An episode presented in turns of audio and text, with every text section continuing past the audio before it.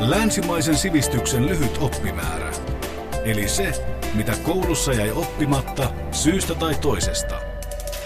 Historian professori Henrik Meinander Helsingin yliopistosta. Me puhutaan nationalismista ja myöhemmin myös fasismista, mutta aloitetaan siis nationalismista.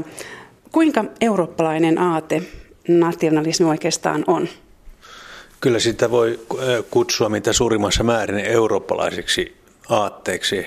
Se syntyi 1700-luvulla tämmöisenä julkilausuttuna aatesuuntana ja, ja sitten tuli hyvin laajaan levikkiin 1800-luvulla ja vaikutti myös hyvin dramaattisella tavalla Euroopan 1900-luvun historiaan. Siitä sitten levisi toisiin maan osiin toisen maailmansodan jälkeen.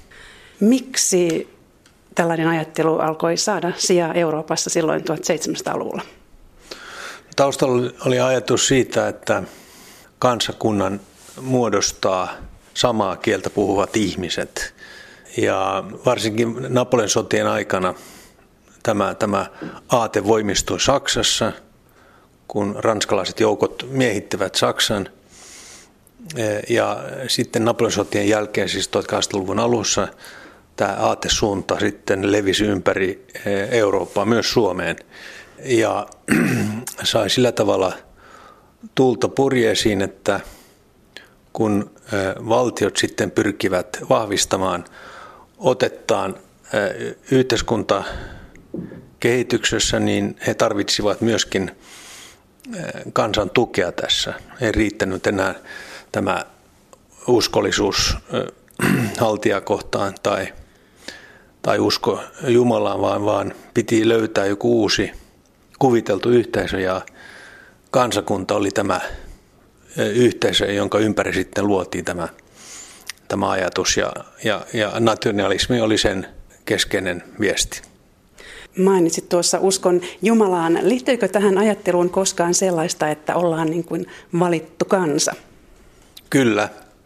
Esimerkiksi Suomessa Sakarias Toppelius nimenomaan korosti tätä, että Suomen kansan tehtävä oli, oli rakentaa Suomea, vahvistaa sen länsimaista sivilisaatiota ja, ja levittää tätä, tätä sanomaa myös jopa Venäjään. Ja voi sanoa, että, että nationalismista tuli sitten valtio, valtiollinen uskonto – Eli, eli uskonnon sijasta tuli, nostettiin sitten esiin tämä ajatus siitä, että esimerkiksi kaikkia suomalaisia yhdisti eh, tämä eh, rakkaus isämaahan ja, ja sitten myös siitä kehittyy tämä ajatus siitä, että vain suomea puhuvat suomalaiset olivat aidot suomalaiset. No jos vielä puhutaan vähän Euroopasta, niin oliko siis niin, että nationalismi tavallaan syntyi samalla tavalla idässä ja lännessä vai oliko siellä nähtävissä jotain eroja?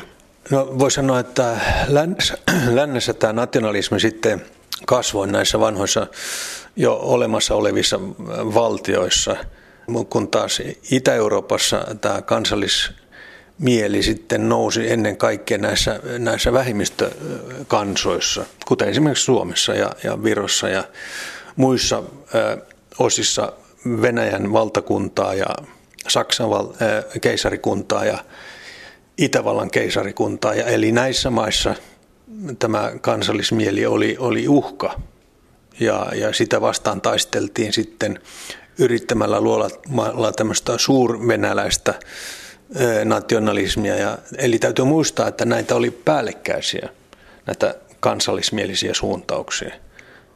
Esimerkiksi Suomessa oli, oli 1900-luvun alussa oli sekä venäläisten pyrkimys sitten venäläistä Suomen, siis sitoa Suomen vahvemmin Venäjään. Tässä ei onnistuttu ollenkaan hyvin, mutta sitten oli myöskin Suomessa omaa nationalismia, joka sitten taas pirstoi tämä meidän kieliriitamme. Ja kaikki sitten viittasivat tähän nationalistiseen aatteeseen, eikä, eikä siitä oikeastaan mitä yhteisymmärrystä sitten saatu aikaiseksi. No jos ajatellaan, kuinka merkittävä aate nationalismi on Euroopan historian kannalta? Varmaan eri maissa on eroja, mutta onko sillä ollut suurikin merkitys? Voi siis yksinkertaistaan voin sanoa, että sen merkitys on ollut kaikkein suurin, jos puhutaan näistä eri ideologiasta Euroopassa 1800-luvun alusta lähtien. Tekin sosialismi ja siinä mukaan lukien marksismi oli, oli pyrkimys kyseenalaistaa tätä kansallismielisyyttä, mutta käytännössä siinä ei onnistuttu. Niin myöskin voi sanoa, että liberalismi oli, oli pyrkimys kyseenalaistaa tätä ajatusta, mutta eri, eri kriisin yhteyksissä sitten nämä jo aikaisemmin luodut ajatuskuviot ja, ja, ja vahvistetut lojaliteetit sitten melkein luonnostaan vahvistuivat ja, ja johtivat siihen, että kansakunnat sitten syyttelivät toisiaan ja korostivat omaa merkittävyyttään. Yle Puhe. Historian professori Henrik Meinander, tässä kohtaa voisi olla hyvä yrittää määritellä vähän tarkemmin, mitä nationalismi oikein on. Tässä on nyt kyllä ollut siitä puhetta, mutta jos vielä tarkennetaan. Niin paitsi, että, että, että nationalismin aatteeseen kuuluu tämä ajatus siitä, että yhtä ja samaa kieltä puhuvat ihmiset muodostavat kansakunnan, niin, niin siihen liittyy myös tämä ajatus siitä, että, että tästä sitten melkein välttämättömänä seurauksena, jos tällä kansakunnalla on elinvoimaa, tästä sitten syntyy ja vahvistuu myöskin kansallisvaltio.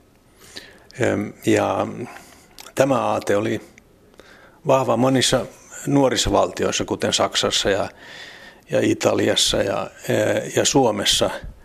Ja voi sanoa, että kansallisvaltion sitten kasvu ja, ja, ja kehitys on, on, on se, joka kaikkein eniten vaikutti tähän nationalismimääritelmään. Eli, eli oli myöskin mu, muita tämmöisiä painotuksia monissa maissa, kuten Suomessa ja, ja Virossa ja Itä-Euroopassa kansalaiset puhuivat eri kieliä. Heillä oli eri uskontoja ja, ja tämä tietenkin vaikeutti tätä, eli, eli tämmöinen minimalistinen tulkinta, joka voidaan kutsua vaikka ranskalaiseksi, on se, että kaikki ihmiset, jotka asuvat yhdessä kansallisvaltiossa, muodostavat tämän kansakunnan.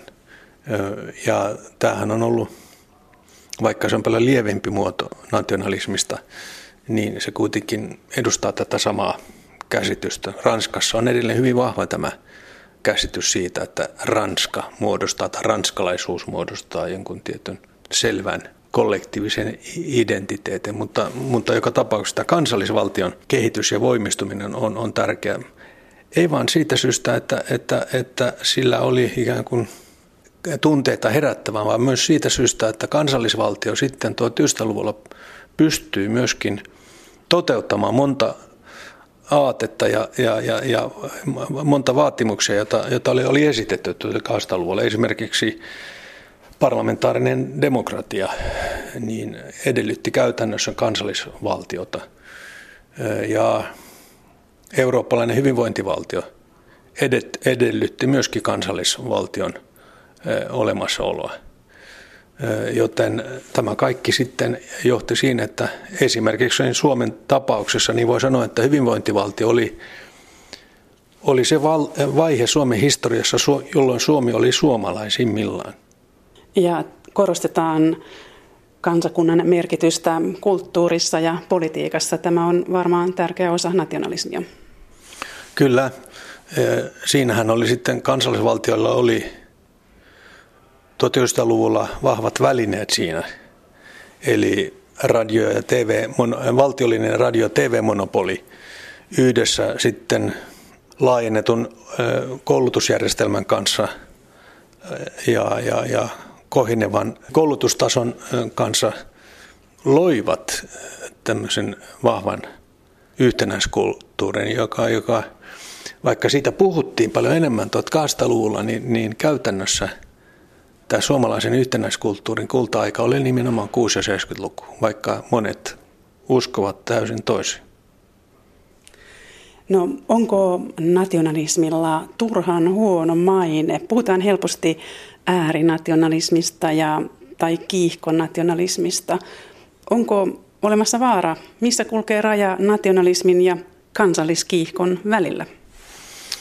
No se, minun mielestä se raja on hyvin häilyvä. Että, että jos, jos valtio, kansallisvaltio eri syystä joutuu vaikeuksiin, taloudellisiin vaikeuksiin, geopoliittisiin vaikeuksiin tai, tai muista syistä sitten joutuu kriisiin, niin, niin tämä kansallismieliset väitteet ja vaatimukset hyvin helposti sitten saavat semmoisia piirteitä, jossa, jossa tämä kansallismieli, nationalismi on, on jopa vaarallinen. Senhän me näemme tämän päivän Euroopassa, mutta sotien välisen aikana ja, ja, ja toisen maailmansodan aikana tämä myöskin korostui raadollisella tavalla. Me varmaan palataan vielä näihin asioihin, kun puhutaan fasismista vähän myöhemmin. Miten nationalismi vaikuttaa tämän päivän Euroopassa tai näkyy tämän päivän Euroopassa? Se näkyy koko ajan enemmän ja enemmän ja tämähän on yksi e- e- Euroopan union kasvavia ongelmia, että, että samalla kun olisi suuri tarve löytää yhteisiä ratkaisuja monen suurin kysymyksen, kuten tähän maahanmuuttoon ja, ja Euroopan talousahdinkoon, niin samalla myöskin sitten tämä kansallismielisyys kasvaa eri Euroopan maissa. Ja monet esittävät, että pitäisi ottaa pari askelta taaksepäin ja vahvistaa kansallisvaltioiden vaikutusta, mutta samalla huutavat EUta apua monissa kysymyksissä. Tämä, tämä, tämä ristiriita koko ajan ö, korostuu. Tämä on, on, tulee olemaan hyvin jännittävä tämä, tämä luku Euroopan historiassa. Yksi seuraus voitiinkin olla nimenomaan, että EU hajoaa ja, ja syntyy jo kuusi unioni Pohjois-Euroopassa, jota johtaa lähinnä Saksa – todennäköisesti Suomi kuuluisi siihen, mutta ja se olisi ehkä helpompi sitten yhdistää suomalaisen kansallismielisyyteen, mikäli Suomen talous saadaan elpymään. Mutta jos, jos, jos tätä taloutta ei saada elpymään, niin, niin, niin on suurena vaarana tietenkin, että tämä kansallismielisyys sitten kohdistuu uusia asukkaita kohtaan tai, tai johtaa – luokkaristiriitoihin, joita on meillä ollut aikaisemmin, mutta jota me unohtaneet, ne voisi taas nousta pintaan, jos näitä ei voida ratkaista. Joten tämä, tämä solmu on, on hyvin vaikea sitten saada avattua. Ja eri puolilla Eurooppaa tämä kansallismielisyys sitten, sillä on omat tämmöiset kansalliset sitten mausteet. Joku viisas on sanonut, että isänmaallisuus kumpuaa rakkaudesta, mutta nationalismi vihasta. Mitä sanot siitä? No tietenkin monet haluavat siis korostaa näiden, näiden tunteiden eroa. Voi olla, siis monessa eurooppalaisessa kielessä nimenomaan tehdään ero tämän nationalismin ja isänmaallisuuden, siis patriotismin ja ja, ja nationalismin välillä, jossa ensin mainittu sitten on, on ymmärretään vaan, vaan tämmöisen lojaliteettina kohtaan omaa kansakuntaa ja, ja kansaa, ja, mutta toista sitten nähdään tämmöisenä tunteena, joka on kohdistettu muita kansakuntia vastaan. No käytännössä kyllä on näin, että kun sitten luomme – mielessämme tai yhdessä käsitystä siitä kuviteltusta yhteisöstä, niin, niin se edellyttää myös, että, että yksinkertaistamme muita kansoja. Ja, ja, ja mielipiteeni on siis, että, että liian usein väitetään, että näiden välillä on niin suuri ero, mikä ei minun mielestä pidä paikkansa. No entä mikä on nationalismin ja rasismin suhde? No, rasismi ei minun mielestä nyt suoraan voi liittää tähän, vaan, vaan se on enemmänkin tämmöinen aate, joka, joka tietenkin on, vahvistui ja se sai uusia ilmentymiä 1800-luvulla, mutta omasta mielestäni rasismia käytetään liian heppoisin perustein, kun siis käsitettä, kun puhutaan muukalaisvihasta tai, tai, tai haluttomuudesta sitten jakaa sitä hyvinvointia, jota on tietyssä kansallisvaltiossa. Tietenkin se on helpompi sitten kuvata tätä muukalaispelkoa tai vihaa rasismiksi, jos, jos nämä uudet asukkaat ovat toisen näköisiä, mutta hyvin harvoinhan se perustuu mihinkään tämmöisen tietoiseen ideologiaan.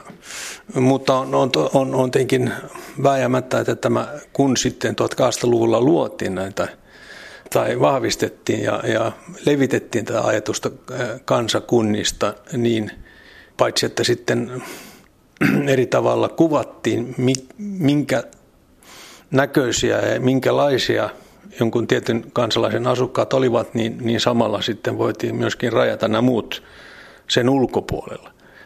Sitten tietenkin on olemassa 1900-luvulla tämä, tämä, tämä tieteellinen, jos näin voi sanoa, lainausmerkki tieteellinen siis rasismi, jossa, jossa väitettiin, että maan, maailman eri taustaa olevat ihmiset olisivat ulkonäönsä perusteella erilaisia, siis myös älyllisesti ja kulttuurisesti, niin, niin, niin tämä teikin sitten johti todella vakaviin rikoksiin ihmisyyttä vastaan, varsinkin toisessa maailmansodassa.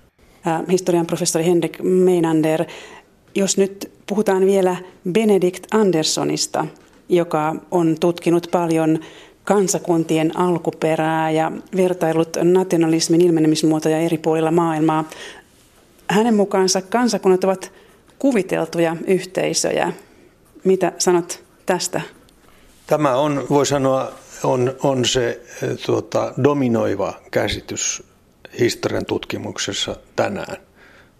Mutta täytyy lisätä, että jotkut tutkijat ovat olleet toista mieltä kuin, kuin, kuin Benedict Anderson. Esimerkiksi semmoinen tutkija kuin Anthony D. Smith, joka on korostanut, että, että tämmöinen kollektiivinen yhteenkuuluvuus samalla paikkakunnalla tai samassa, samalla alueella asuvien ihmisten kesken jo oli olemassa ennen kuin, kuin tämä, tämä yhteenkuuluvuus sitten sai, sai ideologisen ikään kuin selityksensä.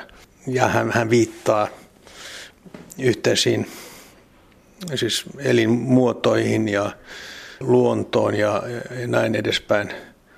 Mutta Smithin tulkinta ei kyllä ole kovin paljon tukea ole saanut tutkijoiden piirissä, ei ainakaan voi sanoa Suomessa ja, ja muissa Pohjoismaissa. Vaikka kyllä täytyy lisätä, että, että viime vuosikymmenenä on, on syntynyt vilkas keskustelu, melko, melko vilkas keskustelu sekä Suomessa ja Ruotsissa siitä, että Oliko se sittenkään niin, että suomalaisuus luotiin vasta 1800-luvulla?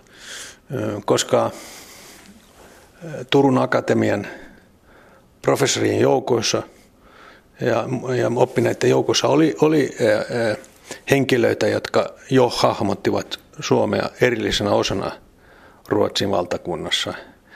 Mutta tästä on kyllä aika pitkä askel siihen, että, että tavalliset suomalaiset olisivat kokeneet itsensä suomalaisiksi. He kokivat olevansa Ruotsin kuninkaan alamaisia ja luterilaisia uskontoa palvovia ihmisiä.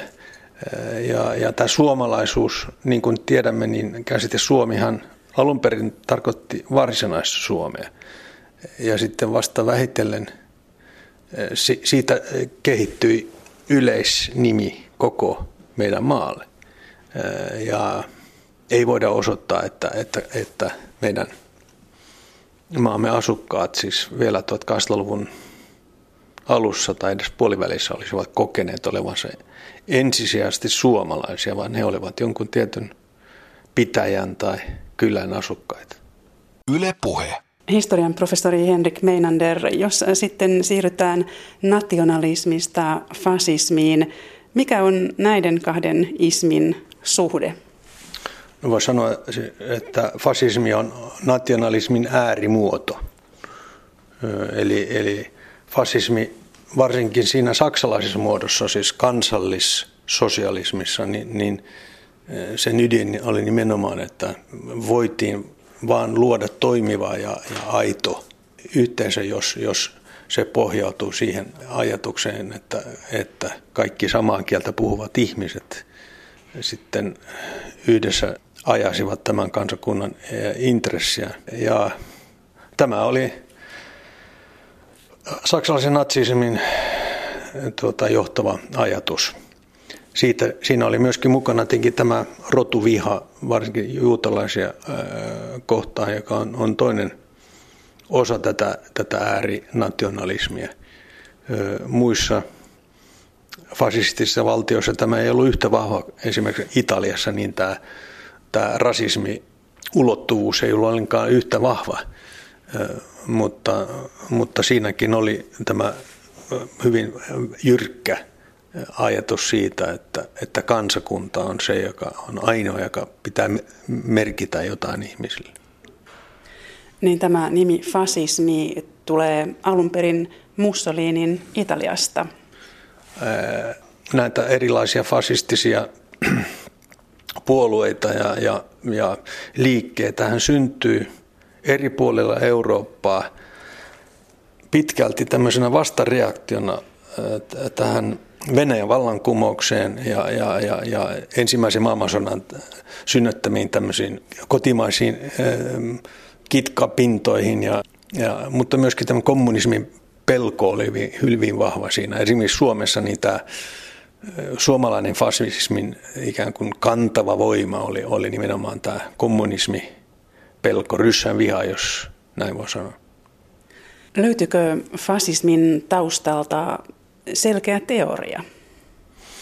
No nyt on näin, että uusimmissa ideologeissa niin, niin tämmöistä hyvin yhtenäistä ideologiaa ei ole olemassa. Kyllä nationalismissa on myöskin monta aatetta, jotka sitten, jos tarkemmin niitä analysoi, niin ne ei niitä käy yksi yhteen.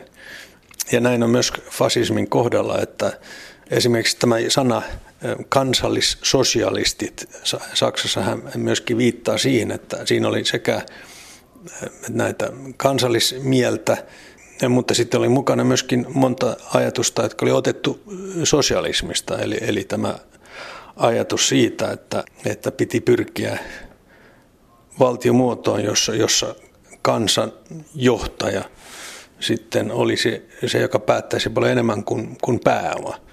Yksityisomistus ja vanhat valtarakenteet piti purkaa ja, ja luoda korporatistinen yhteiskunta. No täytyy sanoa, että tämä korporatismi sittenhän ja tämän vahvan kansallisvaltion kehittyminen, tämähän sitten tapahtuu myöskin muissa maissa kuin fasistisissa maissa.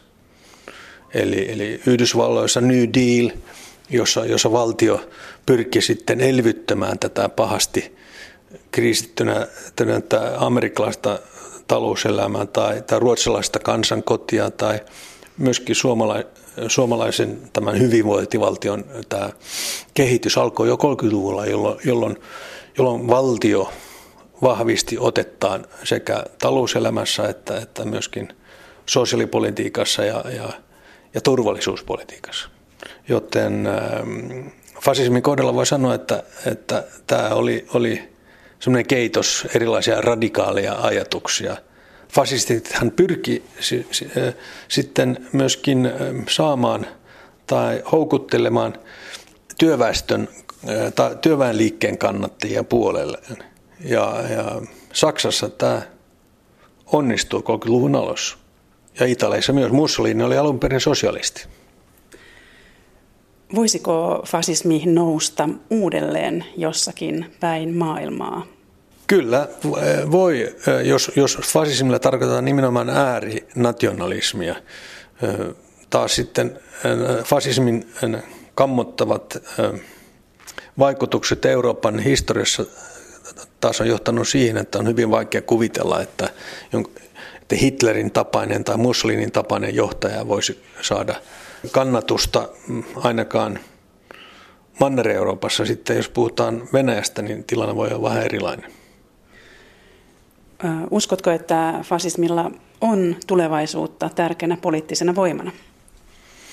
No ainakin tämä sanahan käytetään hyvin ahkerasti myöskin tämän päivän politiikassa, kun halutaan kuvata näitä kasvavia protestipuolueita, eri ääri kansallismielisiä puolueita ympäri Eurooppaa, jossa, jossa monet tämmöiset aatteet, jotka muistuttavat fasismia, on, on nähtävissä. Tämä, tämä muukalaisviha, pelko, kansallisvaltion palvominen ja, ja tämmöinen usko tämmöiseen kuviteltuun yhteisöön on, on, on olemassa, mutta koskaan ei pidä sanoa, ei koskaan, mutta en pidä sitä todennäköisenä.